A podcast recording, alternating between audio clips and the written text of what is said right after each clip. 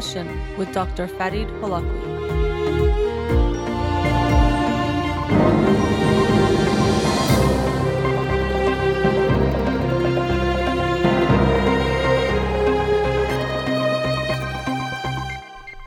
Good evening. Welcome to In Session. I'm your host, Dr. Farid Holakouee, and I'll be with you for the next hour here on Radio Hamrah. Studio number to call in 310 441 0555. You can follow me on Twitter or Instagram or like my page on Facebook to get updates on the show or suggest topics or books for the program. And the shows are uploaded at the end of each week to my SoundCloud page and podcast on Spotify and Apple Podcasts. So tonight I was actually going to be joined by a colleague, psychologist, and friend, Dr. Jennifer Galvin, um, to talk about toxic positivity. And I posted it on my Instagram today and got a lot of positive responses already. Not toxically positive, but just positive responses. Um, but unfortunately, she could not make it. Something did come up. So we had to reschedule it to next week. So next week, Dr. Jennifer Galvin will join me and we're going to talk about toxic positivity. And everyone should be very okay and fine and happy with it. No matter what happens, you always have to be happy. Just kidding. That's basically the theme of what we will be talking about how it's okay to not be okay, and how trying to always be happy or feeling the pressure to always be positive and happy can have negative effects on ourselves, on our relationships, and all sorts of things. So, looking forward to that discussion with her next week. And so, because of that, I'm going to do the book of the week on Wednesday since that was the plan. And today I'll just have a show. The call, the phone lines are open. I know people have not expected to have the phone lines open, so we'll see if anyone does call. But either way, I have some things I did want to discuss. So, the first topic that I wanted to get into was well, first, let me take a step back. There's something you might hear me talk a lot about is balancing different aspects of life. We oftentimes want to look for a easy rule. Always do this, or this is always good. Um, or if you want to have a good whatever it is, you should always do it this way. But what we find is, first of all, every quality has good and bad sides to it. You can be very consistent, but sometimes because of that, you might become too inflexible. You might be more of a free spirit, but you also then might lack consistency or the ability to stick to something. And so, essentially, any topic or any kind of characteristic has some positives and negatives. But also, when it comes to how we live our lives, we usually will find that there are different things that we have to balance. I actually think this is one of the most challenging things that we face in life is that everything involves a balance rather than we can just find one fixed way of doing it, set our course and we never have to re evaluate things. So it's less like we are just on a track, like a train track, and you get on the right one. It's more like we're on a tightrope where you have to walk and each step adjust and readjust, and you have to keep staying focused because even though you might have balance for a second, you could lose it again. Not to make it feel so anxiety provoking that you can lose balance, but it's just a realization that in all aspects of our life, if we don't pay attention to how we are doing, we won't know even if we were doing okay. So, in relationships, for example, we can, um, a big balancing act is between closeness and space. And so I've talked about this one many times, and I do want to talk about a different one, but we have to balance the sense of being close with each other, having that connection, having the time and emotional intimacy there, but also to have our own space and of course, it, ideally, we'd always want the exact same amount, but couples don't always have that. And this can lead to conflicts because if you're the person that wants more closeness, it can feel like your partner doesn't love you as much as you love them. But that might not be the case at all. It could just be that you have different needs for closeness and space. And another analogy that works for this one, especially, is that the passion of a relationship, it's like a fire. And so, just like a fire, it needs closeness and space you need the friction or the closeness to create the heat for the fire to keep burning, but you also need air, or else the uh, the fire will burn out, or it won't have the air it needs to breathe. So a relationship has that same balance. So uh, I do want to talk about these, and, and I'm considering either making it a series or starting something of balances would be the title of it, of just these different things that we have to balance. Um, today, I want to talk about one that's a little more specific in a way that uh, I hadn't thought about it before, but I wanted to discuss it tonight. So it's a sense of balancing our sense of uniqueness, and in some ways, what we might consider our self esteem or our value, and me being unique, with the other need of connecting with others and seeing myself like everyone else as well. So, how do I balance this sense of needing to feel special and unique, but also feeling like I belong and I connect with everyone else? Because if we go to either extreme, we can lose something. So, if I try to be too unique or shine in some way that makes me totally different from everyone else, it could be good, but if I'm so different, then I also will feel disconnected from everyone else because I am so different. And then if we just feel that we are part of everyone else, we could lose our sense of belonging. So, to begin with, we can think about how we have a need to feel that we're wanted or desired in some way. So, we have to feel like we are indispensable not in the sense that literally the world would fall apart without us, but that we are in some way needed and wanted. And so every child, and it doesn't necessarily go away, but especially in childhood, we know there's a sense of being made to feel special. You know, I think there's a Toni Morrison quote where um, every child just wants for, you know, when they walk in the room, for your eyes to light up, that you're so excited to see them. And so children want that. I don't think it actually does go away, but especially in childhood, there is this need to feel that I am special, I am wanted, because we are dependent on others to take care of us. So we want to have that feeling that I'm going to be nurtured and taken care of. Now, the child might not think in that moment, it's more of an unconscious, automatic feeling. They're not going to think, well, my mom didn't smile that big. I'm not going to be fed or given shelter. But they will have this bad feeling. But underneath that, there is this sense of, I need to be feel that I am needed in some way or wanted, desired in such a way that I will be taken care of. I will be part of this family, part of this group, part of this collective. And so I need to, in some way, stand out or be belonging in such a way that I will be taken care of. Now, on the other hand, we need to feel connected too. We need to feel like we are like other people, that we can connect and relate, or else we're going to be very alone.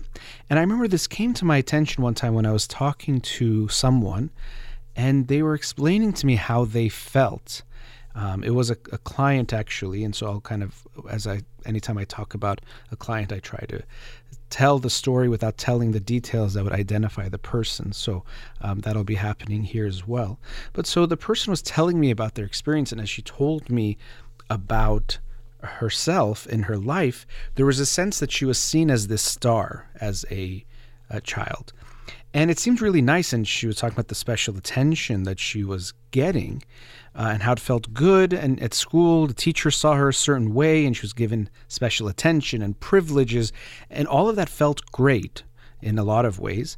But then it also made her feel alone because the other students saw her as so different and she couldn't really connect or relate, or they couldn't feel like they could relate to her because she was so special in this way. And just in that moment, I had this image of seeing her as a little girl sitting on the bookshelf in my office. I, it just popped into my head. And whether you want to call it intuition or really sometimes it's an ex- emotional expression of something that we're feeling even in an unconscious way i try to hold on to that and see what was that feeling. And so it was interesting because it made a lot of sense. So here she was on top of the bookshelf which is a special place to be which is somewhere that not everyone gets to be and it's elevated and it's up right? So it's high up there and that's what we think we all want. But at the same time she had to be away from all the other children you can't play with the kids when you're far away. They can look up and admire you and tell you you're so great and you're special in that way. So you will know that you're going to stand out. You're going to be special and wanted. But you also stand out in such a way that you no longer belong. You can feel like you're no longer part of the group. And I shared some of that with the client, and they felt that that did feel, uh, it resonated with what they felt. They were in this way put on this pedestal, as we talk about, you've heard that term before. But when you're put on a pedestal, people aren't on the same level as you, so you can't connect with them. So we want to stand out and be made to feel special because then we feel like if I'm special, I'm needed. But the problem is if we're made to feel in that way too special or too unique and not like everyone else, well, then we also cannot connect with others and feel that we belong with others. And so we also see this when we look at something like narcissism. If someone has a strong narcissistic personality, they are I, they see themselves as better than everyone else, as everyone should just basically worship the you know the ground they walk on and think they're so good and things that happen to them are more important than happen to other people and all these things and that makes them feel so good in a way but people who are narcissists have a very hard time being in relationships. And it's because of this they themselves to maintain this type of self-image that makes them feel good have to feel like others are different from them. So they have a hard time feeling empathy. So if someone is hurt, they don't really get it, especially if it's about something they did, because they have a hard time acknowledging a mistake or wrongdoing. So if you're hurt, there's something wrong with you, whether you're sensitive or you're crazy or it's your problem, but I didn't do anything wrong. And similarly, what can be surprising for some people is that they will see themselves as the biggest victims sometimes. So it can seem strange because a narcissist comes off as seeing themselves as so strong and powerful. We could wonder why would they ever feel so hurt by something, but it's because of that same principle that I'm so different that something hurting me is so significant and so important. This hurts so much. No one has hurt the way I'm hurting right now. Or how dare they hurt me? Me who is so important and special, how could they dare hurt me? So this is so bad. So you'll often see narcissists will feel incredibly injured by something that you might not think is even that big of a deal. And they'll be surprised if you can't recognize their own pain. And you might share the same story that they did to you or someone else did to you, but they'll say it's different because to them it is different because they see themselves as different from everyone else. So your pain isn't the same as my pain. If someone uh, stole money from you, it's different from when they stole money from me because I am in this way special. And so narcissists are unfortunately too much on that extreme of seeing themselves as special and unique or wanting to see themselves in that way but because of that, they can't connect with others. And so people will find it's very difficult to have any kind of a meaningful, deep relationship with someone who is extremely narcissistic because they're going to see themselves as too different from others to connect with them. So we can see that although we have this desire to be special and unique, we also have a need to be similar to everyone else as well. And this is a balancing act that we all have to find. And as is often the case, sometimes we see some characteristic and we think it's good, and we think any extreme of that is still good. Just like with wealth, people think, well, money is good, so extremes of wealth are good.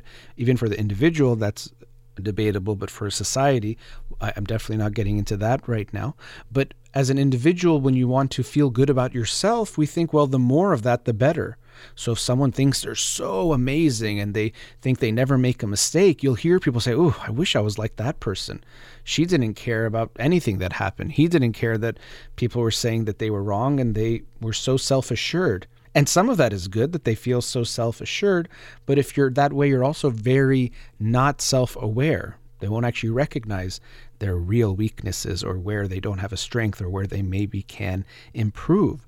So, although it sounds good or looks good from the distance because you might feel yourself that you doubt yourself so much, you don't believe in yourself enough, someone who is a narcissistic has gone out of balance and now sees themselves as so special that one, they don't really see themselves because they're seeing a distorted image, but also, again, they won't be able to see themselves around or with other people in a genuine way. So, what we have to try to figure out is how do I find this balance where I recognize my uniqueness and my value, but I also see that I am like other human beings.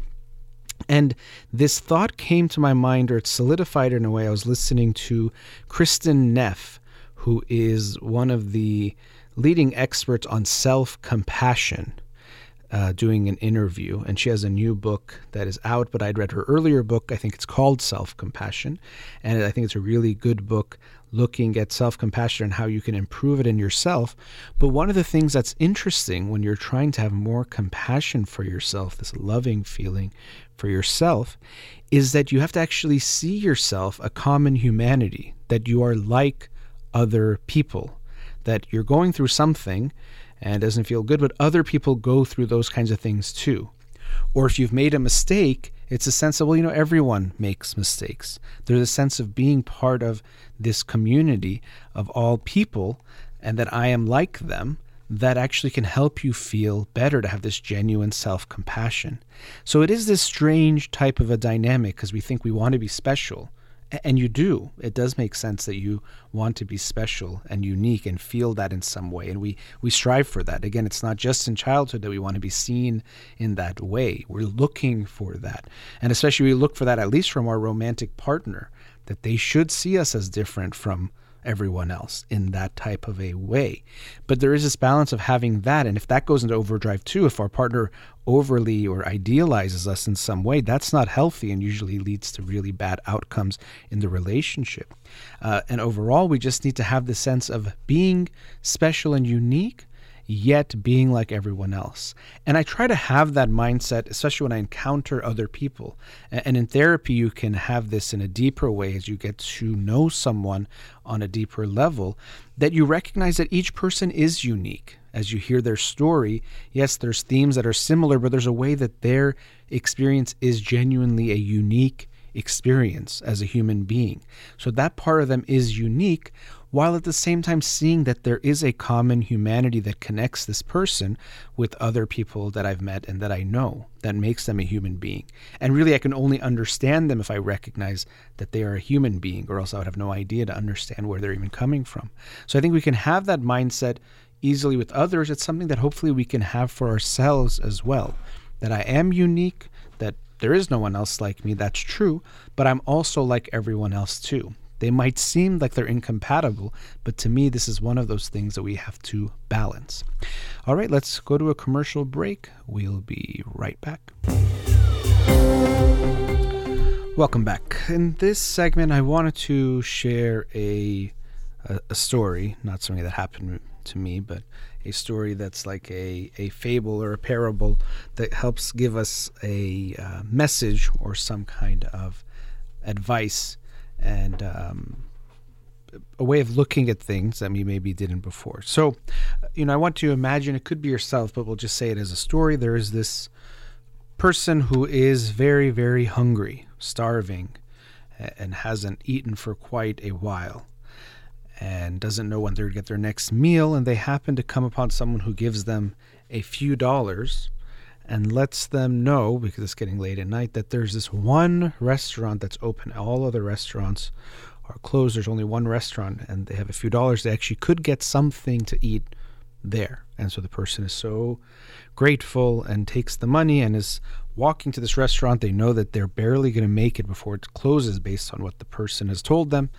They get to the restaurant and the person closes the door and says we're closed and the person says no please they beg. Let please let me in. I haven't eaten for days.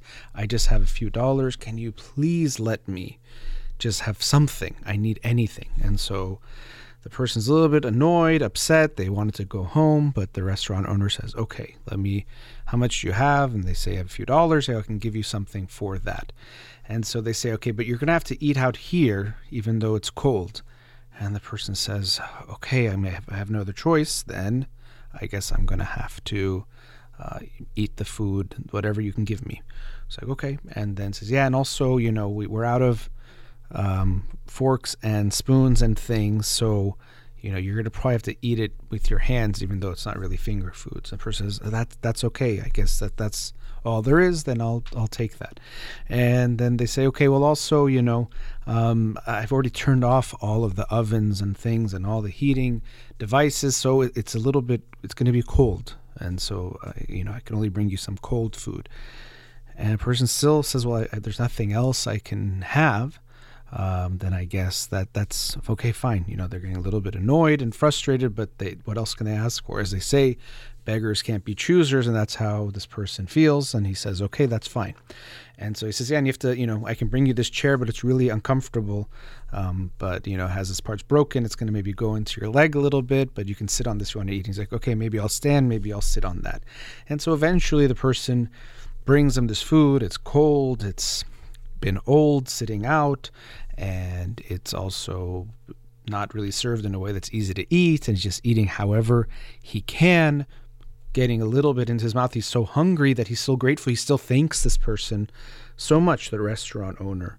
Thank you so much for giving me food. I was so hungry, um, but you basically have, have saved me. And the restaurant owner leaves, and that's it. And so this story can describe how many of us approach life and different aspects of life. And I'm thinking in particular about relationships when we come from what we call a scarcity mindset. So, this individual, we're saying the story as if it was the reality, but the reality that he has is there's nowhere for him to eat, that there's nothing available for him.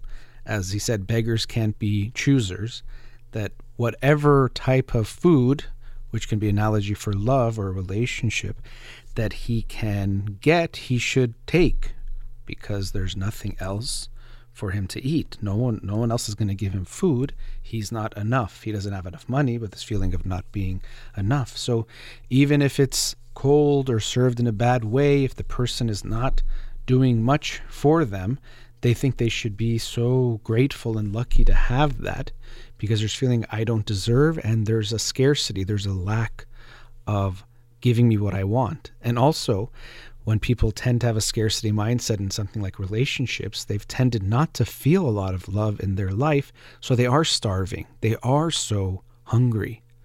So they are willing to accept almost anything someone gives them, even if it's almost nothing, because they feel like I'm I'm so hungry, I need something. I need this now. And they feel like I, I can't expect to get it anywhere else. Why should I expect that it can be anywhere else? And so in this story, it's you know very uh, obvious that this person might see it as no other choice, but many of us are living our lives the same way. We feel that we don't have enough to offer, and we also feel like the world doesn't have enough to give us. And so we feel so desperate to take whatever it is that we can take. And unfortunately, the hungrier we feel, the more desperate we do become. And so you see this with people in their relationships. And specifically, I'm talking about romantic relationships and dating. People will approach the way they look for someone with so much anxiety that whatever they can give me, I should take it. I should say yes to it. Who am I to ask for anything else? There is nothing else out there. And also, if you have a scarcity mindset, this is going to make you very upset if you see other people happy because you feel they're taking some of the few options. There's almost nothing out there. So someone meets someone rather than it being a happy occasion because you think there's abundance, there is enough for them and for you. It could feel like, ah, oh, that's so bad. I, there's maybe there's none left for me. And so we see this happen in lots of communities where we feel this way, and individuals can feel this way, and they're told almost to feel this way that they need to almost be upset when other people get married or get into a relationship because that's one less for them. And so we don't want to be unrealistic either. It's not to say that there's this infinite abundance all the time of everything. And it's understandable that we can have some feelings when something happens for someone else that we want. And actually, this comes up a lot. People can say, well, I should never feel bad if someone I care about has something good happen to them. And there's a range of this. Some people genuinely do not want good for others, which generally does come from this space of feeling scarcity and feeling like there's not enough. So there is some of that. But oftentimes, if you don't feel good about some aspect of your life, and then someone else experiences something good in that same aspect or area of life, it's likely that you will feel something bad, not necessarily because you don't want them to have good, but because it does remind you of what you don't have. So, this can be a common thing if you, for example, since I'm talking about relationships, strongly want to find a partner or be with someone and have been having a difficult time. and then you find out someone close to you has gone into a relationship, you could feel multiple things, which is often the case. People tend to think you feel one thing, so you should only be happy for your friend. And hopefully, you will have that feeling. You likely will be very happy for them if you genuinely care for them. But it's understandable that if in that moment you also feel this tinge of, ugh, like I still don't have someone and I want to have someone, is that going to happen for me? It doesn't mean you don't care for your friend or you're a bad friend or you're selfish or you're jealous or you only want bad for them. If you have this feeling, you might feel both things at the same time and that's that's okay. And usually we do have more than one feeling, or if we think about feelings, they are much more complex than purely happy, sad, angry, afraid. Feelings are much more complex than that. We try to categorize them in these ways, but the real reality of experience is much more complex, dynamic, and complicated than that. So you can feel that way, that that's there. But going back to the sense of a scarcity mindset, when we feel that way, and sometimes you might get to that point in a certain aspect of your life, but if we go further and further into that scarcity mindset, we one become more hopeless that I can do something about my life, and two, we become more desperate in what we are willing to accept or take from other people. So I'm urging you to recognize this in yourself. And it's hard to change because some of this aspect of the scarcity mindset versus a mindset of abundance is going to come from our childhood and what we have experienced, both what we experience in our needs getting met, were they met in a uh, realistic, reasonable, timely manner that makes us feel that we can expect the world will meet our needs? Or were they met inconsistently or rarely or not at all? And this is why, actually, when we look at uh, Erik Erikson's stages of development, the first year of life is trust versus mistrust and there's the sense of will the world respond to me? Will i expect that the world can give me what i want? And as we get older of course it's not just waiting for the world to give it to you but it's the sense of is it even available? Is it even there? So if you did not get that it can be hard to shift that mindset to there is enough out there. When you didn't experience getting what you needed and what you wanted when you were a child, when you were a baby. This can be very tough. So it's something to think about in yourself. Do I th- operate from a scarcity mindset where I think there's always not enough, that the world is going to let me down and I'm going to be let down by the world? Or do I approach life with a mindset that there is more abundance? Not, as I said, in a disingenuous way that you think there's going to be everything for everyone all the time, always, and I don't have to do anything about it. That can almost go to a childlike sense of omnipotence that there's everything is going to be taken care of easily. But I mean a genuine sense that it is out there. Because if we don't think something is out there, just like our uh, our friend here in the story, you won't look anywhere else and you'll accept anything that you can get, or you might not even look to begin with. The first step to trying to make things better in our life is we have to have some degree of hope. This is why hopelessness is such a powerful and destructive feeling and experience, and even one that's linked to suicide, is that if I feel hopeless that things can't get better, so things feel bad now and they can't get better, that can lead to a point where I might think there's no, well, what's the point? Why go on? So the first step is I can feel bad, but know that things can get better. Then, well, I, I will feel a sense that there's something to fight for or to keep going for. But if I don't think there is any better than this, it's always going to feel this way. Well, we can see how that changes the way that we, we look at things and our perspective. And this is why we often will tell people that your feelings are temporary, they're not permanent feelings. You feel them and they go away sometimes they might last a long time. It doesn't mean literally we use the analogy of a wave, but that it's going to last a few seconds. It could last even days or weeks. People can be depressed for months. Uh, even within that, they might have different feelings. But the sense that you will have a change in how you feel, that I can change them or it itself will change as well, is very, very powerful because we're going to feel down sometimes. It's not we should never feel down. It's what are we going to do when we do feel down? Are we going to um, get very upset about it and think we never will make things better? Are we going to uh, judge ourselves for being down? This is some of what toxic positivity is related to.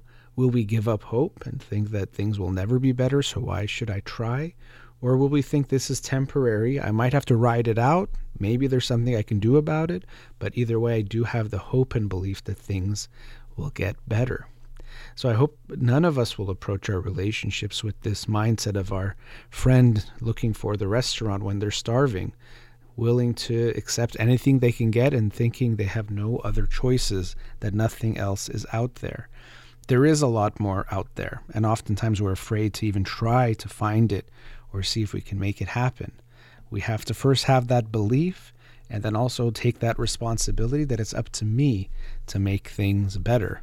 But there are there is more out there than we might assume, and even those assumptions might serve us by making it easier to not have to do the work to make it happen. So just a little story there to make us think about scarcity versus abundance, that there is much more out there than you probably recognize, but you have to first believe it and then do what you can to make that a reality for you. Let's go to our last commercial break. We'll be right back.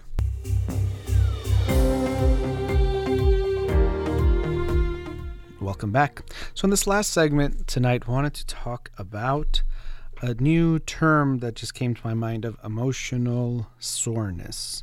So, um, let's talk about what that means. I, and I mean this in a positive type of soreness. It's kind of like the soreness you might feel after working out, after exercise.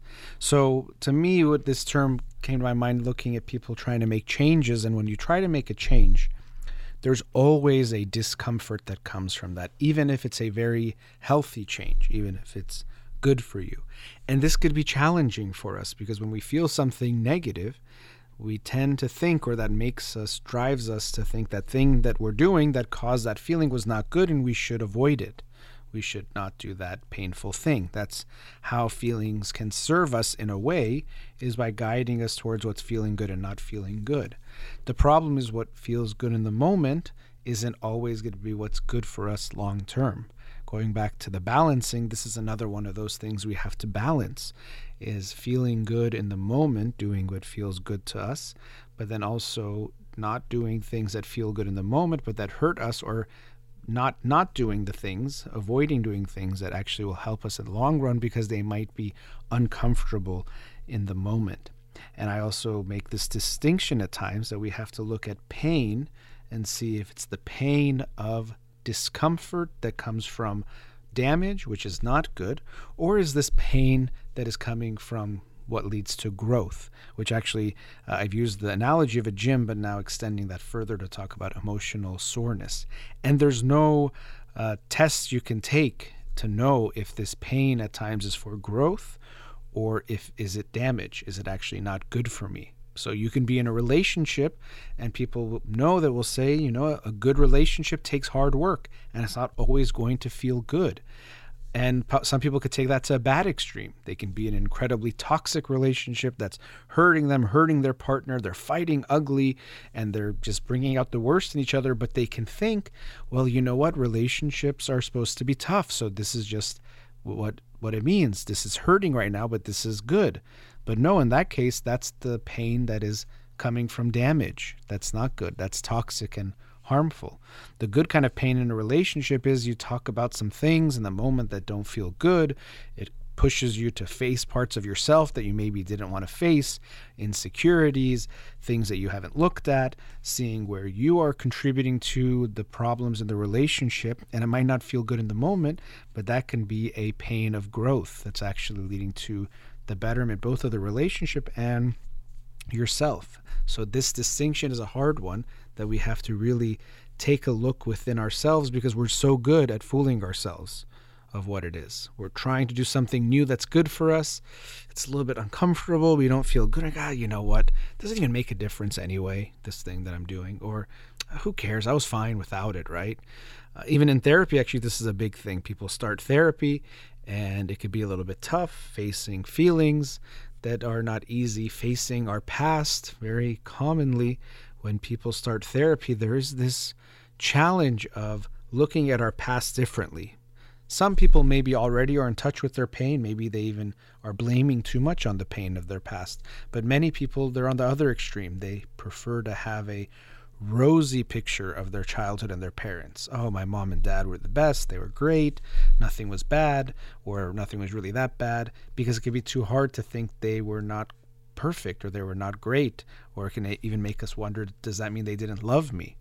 But the thing is, even if your parents loved you so much and tried their absolute best, as I think most people are doing most of the time, they still did things that hurt you. So it's not about blaming or saying they were bad people, but it's just the reality of any relationship, but especially being a parent where you have so much impact and influence on how the child feels that you're going to get a lot of things wrong. And even some major things will go wrong, even if you do try your best. And so people start therapy and they think, okay, this is going to help me. And actually, oftentimes, therapists, and I do this too, will inform the client that you can likely feel worse before you feel better. And we say this because it can feel strange that if I'm going to someone who's going to help me feel better, this is going to help me in my emotional well being. But then you start, and after a few sessions, you feel worse, then you can feel like, well, this is the wrong thing if this was supposed to make me feel better, but I feel worse, then it's not working, or the therapist is bad, or therapy just doesn't work. Something is not quite right. But when you recognize that the reason why you're feeling worse is you're going through this emotional growth, this emotional pain, and so what you're feeling is an emotional soreness that leads to then the growth, then we can understand why it hurts and hopefully then stick it through. That I'm going to keep going just like if you go to the gym and it starts hurting, but the person says, yes, this actually is a good hurt. This is the microscopic tears that are going to happen in your muscles that then get repaired, that make you stronger, that make your muscles bigger and more capable of doing more things. This is actually a pain towards growth. You could keep pushing yourself. And many of us know this, but sometimes we don't know. So we might think we should stop if it starts to hurt. So, unfortunately, many people, and the most common thing is for people to go to a few therapy sessions because it starts to hurt a little bit. And we had made some kind of an equilibrium with ourselves of understanding our past and ourselves and our present and going forward that although didn't necessarily serve us as far as bringing out the best in us and the best for us but it made sense to us in some way and shaking that up can be a little bit scary. So people don't want to do that. So unfortunately this emotional soreness that people can start to feel when they begin therapy could lead to them telling themselves, "Oh, see, this is what's the point of this? I was okay without it. Uh, this is like you know not working. It's not helping. They're just trying to take your money. Whatever the reasons are, we come up with to just say I shouldn't be doing this thing, and I'm going to stop. And so this is why we have to be almost on alert to recognize that when we do something that leads to growth Sometimes it feels good from the beginning. You go to an art class and it's very casual and you've never done it before and you just feel good and like, that was great and I want to keep doing it. But sometimes when we do something even deeper or that challenges us in some way in a different way, we don't feel good. And the tendency is to say we don't need to do it. That's the homeostasis in the moment trying to keep us comfortable rather than keeping us growing. So I want us to think of an emotional soreness. And if you've ever worked out, very often if you feel sore now sometimes you feel so sore it hurts a lot but sometimes even if it hurts it feels really good because you know that hurt feeling and that pain is because you pushed yourself in a healthy way you did something that's good for you I remember sometimes when you I play basketball for a long time, and then you'd I'd come home and you take a shower and you can just feel your muscles a little bit sore, and that you know you've kind of gone through it a little bit, and it feels really good. There's a sense that I put my body through something that's going to lead to growth. And so, because of that, when you feel that pain of being a little bit sore, you might actually like it. Not that you're, uh, you know, um, wanting to hurt yourself, like uh, having a masochistic type of a feeling that I want to hurt. No, but you know that pain is a reminder of something good, of something that's good for you, that's going to lead to benefits and is already benefiting you. And so, because of that perspective, it can have a huge shift on how we interpret and feel about what's going on. And so, what I'm in, encouraging us to do is to think of our emotional soreness the same way that you do something that makes you feel uncomfortable that you don't like that doesn't feel quite good and to try to recognize that this is not something bad that I'm doing, that I'm feeling this type of a pain. This is emotional soreness. This is me growing in an emotional way in my psyche and my ability to handle things in my life. And that's why it doesn't feel good. And so sometimes we might hate something that we start doing. If you're afraid to go somewhere or be in social situations, you almost will hate what you're going to go through if you're anxious about it. But what you want to keep in mind is if you do it more, you'll hate it less. If you do it more, you'll hate it less. So if you hate going to some parties or some kind of things that you need to go to or want to go to with whatever your friends or um, with loved ones or whatever it might be, it doesn't mean you have to love it and you're going to want to make it something you do all the time. Some people have preferences that are different, that's fine. But if you do it more, you tend to hate it less. If you get anxious about going to class or if you get anxious about doing something, the more you do it, the less you will hate it. And so if we can keep this in mind that that soreness is actually a good thing, it's telling me I'm growing, that can have a different feeling than, oh, this feels bad, let me stop doing it. And so we have to pay close attention because we tend to look at things that don't feel good and think, go away from that. So you do something that's pushing you out of your comfort zone, and then you go back to doing things the way that they are. And in relationships, this becomes even more challenging. So if you are, let's say, someone who doesn't bring up conflicts or issues with people around you, your loved ones will have gotten used to you being the person who doesn't bring things up. And it could be even they've helped to create this dynamic that they have shown you or they've responded poorly when you bring something up. And so over time, you've learned that it's better for me not to say anything. It's better for me to hold things in consciously or unconsciously. You've learned this. So now, if with that person, you say, you know what, you become aware that I avoid conflict, so I need to start bringing things up more with people. And I'm going to bring it up with this person that I'm close to. If you start to bring something up with that person and they're not used to it, they tend not to respond well to it. They're like, wait, what do you mean you're you're doing that?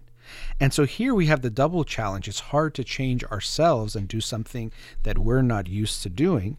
But if we're in a relationship with someone and a dynamic is in place, it can be very hard for them to accept that we are changing because they like things being the way they are, especially if it serves them in some way. But one way that it doesn't serve them is that there is a lack of uh, authenticity in that relationship or it's not as close as it can be.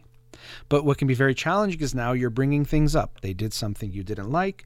You're learning not to avoid conflict, so you bring up the thing that they did that bothered you.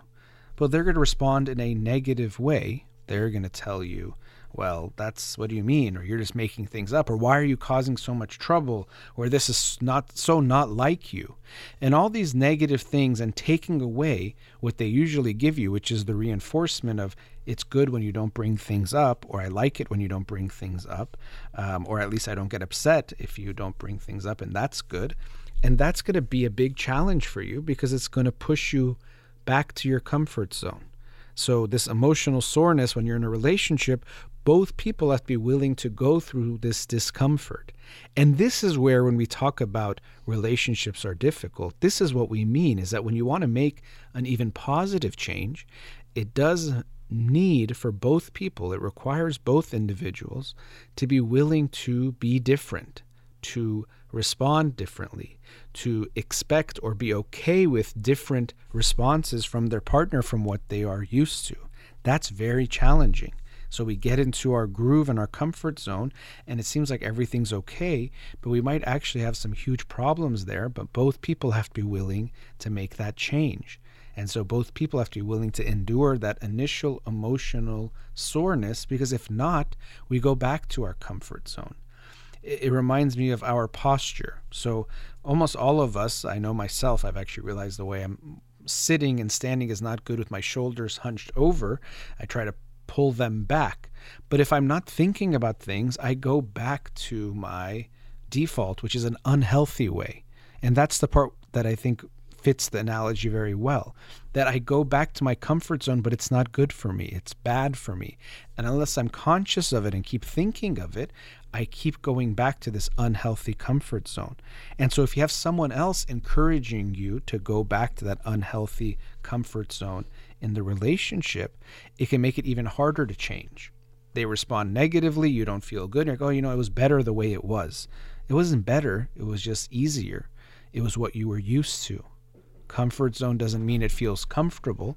Comfort zone just means that we're used to it. It's what we are accustomed to. So, just like when we're dealing with our physical body, we don't want pain that's damaging or pain that's from something that's hurting us in a negative way. But we know that it's good when we do feel some of that muscle soreness that leads to us growing, that leads to us being stronger. Similarly, when it comes to our emotional sense of self and well being, we have to recognize that we have to be willing to experience some emotional soreness, and we need to expect and be ready for emotional soreness and even embrace it and love that feeling that this is me getting stronger. This type of pain or discomfort is me leading to growth. All right, that brings us to the end of tonight's show.